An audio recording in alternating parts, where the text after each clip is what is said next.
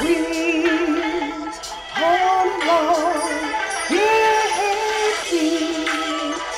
Queens on a roll, ooh, Queens on a roll, powerful Queens on a roll,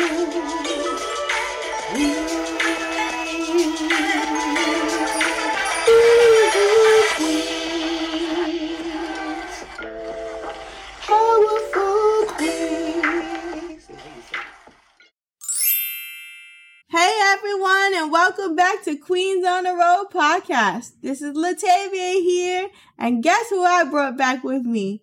My lovely Aunt Valerie. Hi, everyone. How are you doing today? I'm doing great, Auntie. How you doing? I'm hanging in there, girl. Hanging in there. That's great. So before we get into today's topic, which is surgeries, everybody wanted to know something, Auntie. So let's roll. Let's roll, girl. Let's roll.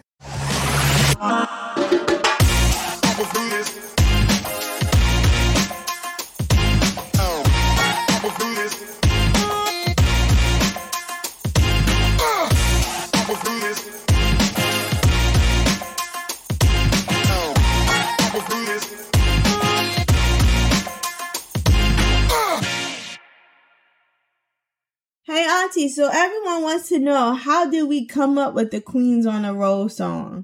Well, it's still baffling me. Yeah, I know. It's baffling to me, too. It kind of happened accidentally, y'all. So I came to my aunt and I said to my aunt, I want to start this podcast called Queens on the Roll. And here's what it's about. It's about, you know, helping the ably different community and educating people about the ably different community. And she was like, I love that idea. I said, thank you, but I need a theme song. Can you help me out? So she said, okay, I'm coming over to your house. And we kind of just played around with it. But my aunt has a background in music. So tell them a little bit about your background, Auntie. Yes, I used to sing in a band called Sounds of Ebony. I was the lead singer, and so we were selected to be on Jerry Lewis, the comedian. He used to do a muscular dystrophy telethon, and our band was selected for that telethon. And I've always sang professionally. I've also sang in gospel groups, and I've done many different things. So this is where my background comes from, because I've always been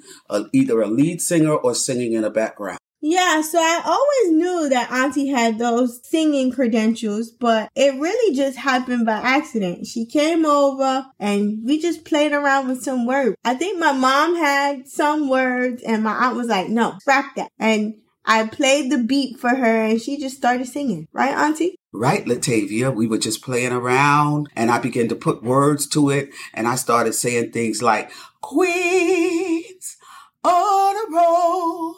Woo, Queens on a roll. Powerful Queens. And when I looked, everybody was up, dancing, singing the song, and it just caught on. So I'm just grateful that you guys enjoyed it out there, and I thank you for your support. Yes, most definitely. When I tell you everybody loves that song, Auntie, everybody loves the song. And they said to me, you didn't address how you guys came up with the song in the last episode. So I said, okay, I have to give my listeners what they want, and I have to ask you, how did we come up with the song? And stay tuned, guys, because next season, we're going to have a full Queens on a Roll song. We're working on it.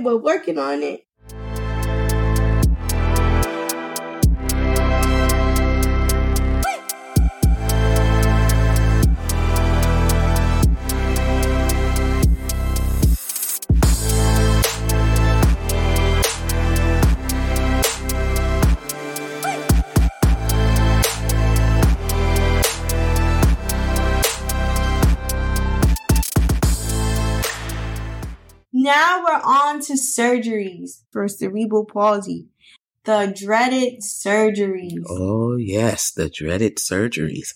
Latavia, I remember how you used to, I believe you took 16 to 18 surgeries, and it was just amazing. I just wondered how you went through them all. So I think I've had about 18 different surgeries, and I started at 2.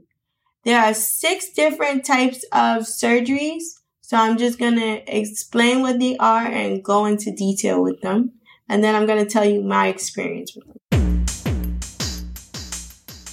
So there's muscle lengthening, which is where you lengthen the muscle because, again, we're tight. So you have to lengthen the muscle throughout our lifetime. It usually happens in the hands or the fingers. I haven't had this surgery because, unfortunately, my arms are contracted. So I couldn't really do much surgeries with my arms. I could do one surgery where they release it to see, but I was scared and my mom was scared to do it over time because, like I said before, sometimes underneath that tone, you can have a very strong muscle or you can have a very weak muscle, and they're not able to determine that. So sometimes when you take the surgery, your arms could flop out and you can no longer bring them in. So I didn't want to run the risk of that happening. So I just said, leave my arms alone. But if your child needs it, it is a good surgery to get. And all of these surgeries are good to get, guys, when your child is young. Because as an adult, if your child needs to get these surgeries, it's so super hard to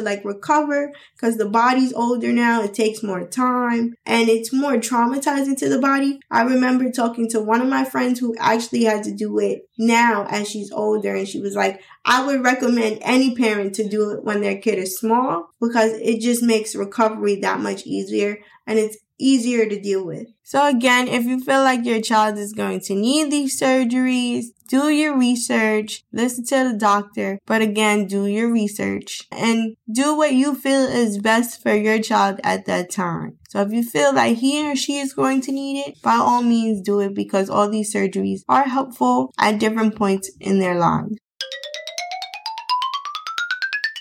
The next surgery has become a little bit more famous now because they don't really like to do tendon lengthening surgeries anymore.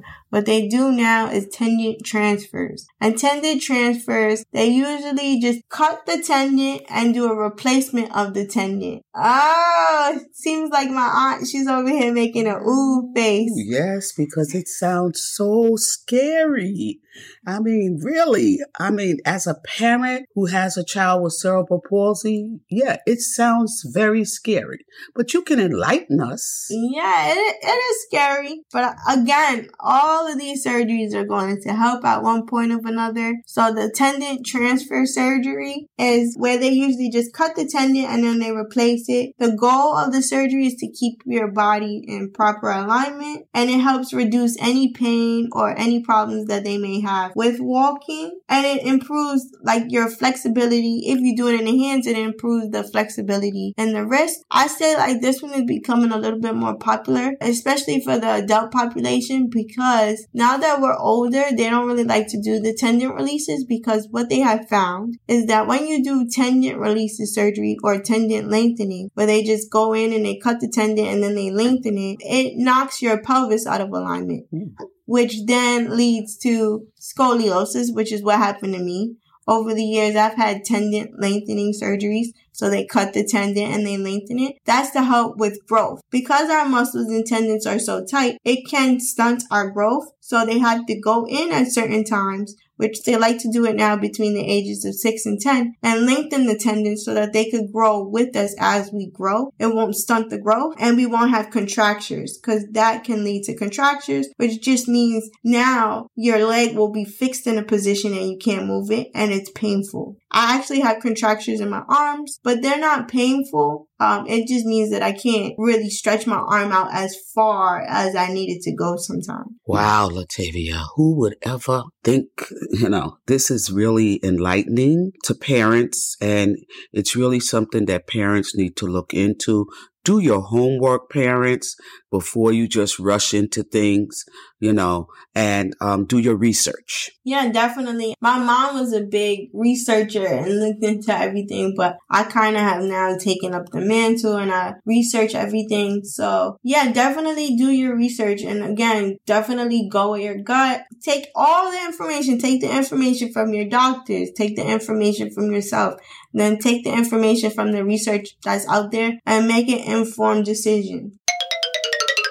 They also have tendotomy, or myotonomy, which tendotonomy, it just describes the cutting of the tendon, right? The myotonomy is also cutting of the muscles. Think myo muscle, a tendon, otomy, tendon. So it all involves cutting the muscle of the tendon, and that's to improve increased control of your upper limbs and to enhance the ability to grasp objects with your hands and your feet. I never had any of those because I barely could move my toes. Like literally when I wiggle my toes, I'm literally only wiggling my big toe a little bit. It's never really impacted my mobility, so I didn't feel, and my mom didn't feel at the time, that it was necessary for me. So I haven't had to do any of that. I can wiggle my fingers somewhat. And like I said, my upper body is way more stronger now than it was years ago. So I didn't need to do any of that for my upper. It's mainly my lower now. But again, if you feel like your child needs that, please by all means get them the surgery after you make an informed decision. And then there's osteotomies. I've had a few of those, and let me tell you, they are not easy. So for people with spastic CP, your bone tends to come out of the socket, your hip bones tend to come out of the socket, and the hip bone tends to come out of the socket, guys, because for able-bodied people, as you guys walk, the socket begins to hollow out, but for people with CP, the hip bone is not hollowed out because we don't constantly walk. You have to constantly walk for the hip socket to be hollowed out, so we don't constantly walk, so that doesn't happen. So the hip bone just easily slips out. Wow, the tape. Oh,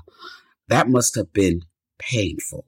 Oh, don't worry. It wasn't painful at all because you don't even feel it. A lot of the times, I didn't even know my hip bone came out of the socket. Oh, my God. How could you say you didn't feel your bone come out of the socket? That is very painful. That's because the tight tendons and muscles keep the bone close to the socket. So you never really feel it. When I was younger, my mom would actually tell me that the hip bone came out of the socket because she would say you could feel the bone and then your leg kind of feels all loosey-goosey. So she was like, your hip bone came out again. And I was like, oh boy, that means another surgery. And she was right. All of the time that my hip bone came out of the socket, she was exactly right. It was out and I needed to go back in and have surgery again. Oh my God, that's really something. Yeah, it's a lot.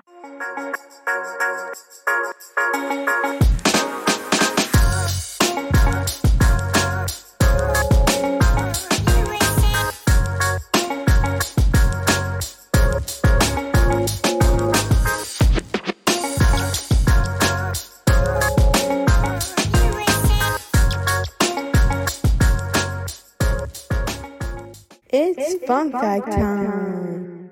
So the fun fact for today is before they shaved my bone down, my hip bone, to do the rotational osteotomies, the doctor said from my bones, it looks like I was supposed to be 6 feet tall. Can you believe it? 6 feet tall. I do have some tall people in my family, so that's probably where it comes from. But I am kind of glad that I'm not 6 feet tall because guys usually be like, I don't want the female to be taller than me. So I am now 5'3" because, when they do it before a growth spurt, it stunts your growth. So it stunted my growth. So now I'm only 5'3", which is okay with me. Thank goodness, Latavia, that you're not 6 feet. I know. And you are right. Guys don't like their girls taller than them. I know.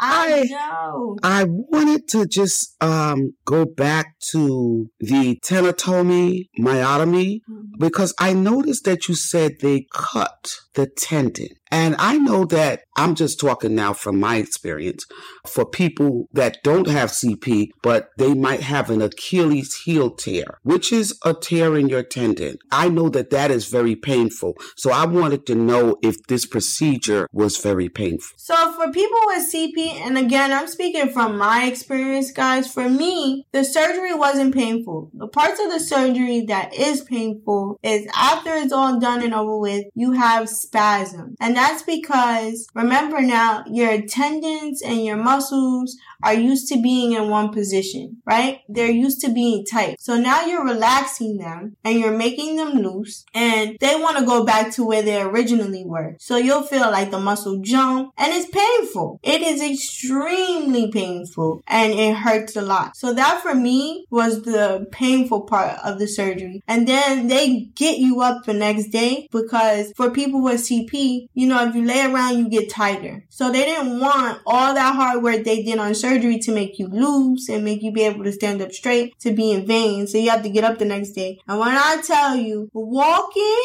is difficult after surgery because you don't have any strength. Your muscles is loose. You can't control anything. And you just basically just flop to the floor. I could barely take any steps. It was painful. It hurt. So that for me was the painful part of the surgery, not the actual cutting, because the cutting actually makes you loose and it feels good and you can stand up straight and you can move. It was just the spasms and not being able to move for like the first couple of days that bothered me. Surgery for me was always like a setback because I would get to a point where I'd be very mobile and able to move around and then bam, another surgery came in and I have to do another surgery because the hip socket came out of, or I had another growth spurt, so now I need to lengthen the tendon to keep up with the growth spurt. So because of that, I always felt like surgery sent me back a bit because it's always like starting over from square one. But it's okay. It's life, you know, it's stuff that we have to go through. So, and I wouldn't be here today without all the struggles. So you have to appreciate the struggles as well. Thank you, Latavia. You're welcome. You're so welcome.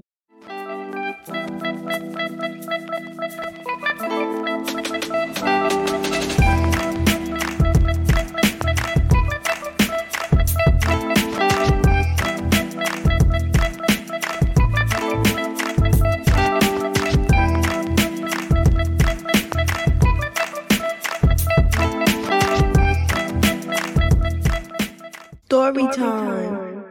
So I can't remember what surgery it was. Either was hamstring surgery or putting my hip back into place. But you guys are not going to believe this. I woke up during surgery. Yes, you heard me right. I woke up during surgery. So yes, they gave me anesthesia to put me to sleep. And back then they called it the wet puppy. And the wet puppy was just a mask with anesthesia in it and it put you to sleep. But that was like a cute name they tried to give it for teenagers and little kids. I hated that thing. So I woke up during the surgery and I remember saying, what are you doing to my leg? Stop messing with my leg. That hurt. And my doctor came over at the time and he was like, okay. And he rubbed my head and he said, everything's going to be okay. Okay. And they put the wet puppy back on and I went off to sleep. But the crazy part about it was I remembered it when I got out of surgery because I remember telling my mom, I woke up during the surgery. So mom was like, yeah, I know. They told me that you woke up during the surgery. It was a really crazy experience.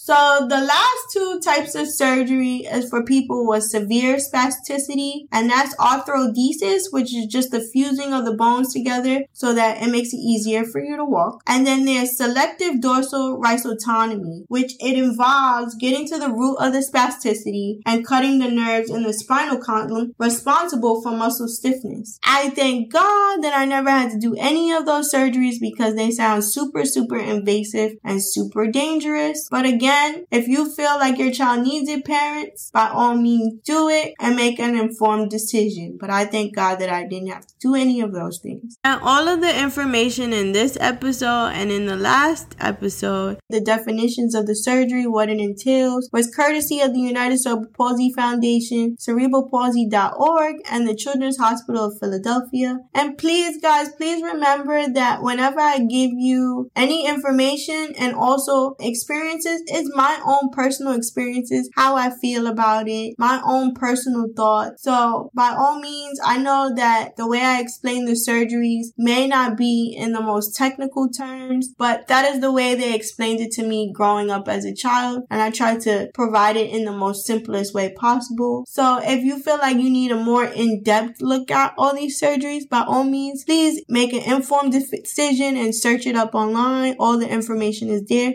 and you could go to the websites that I went to. Those are great resources.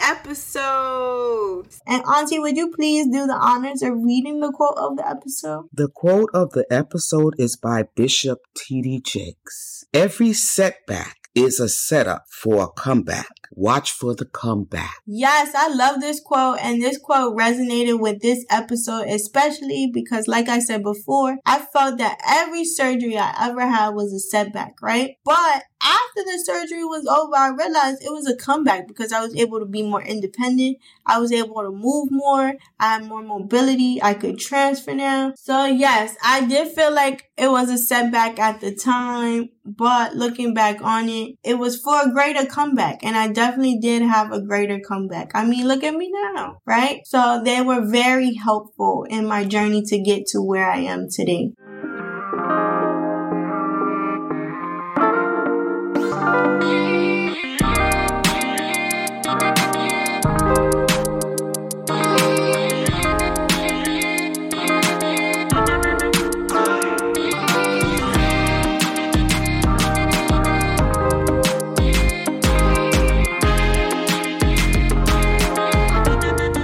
So that's all we have for you today, folks.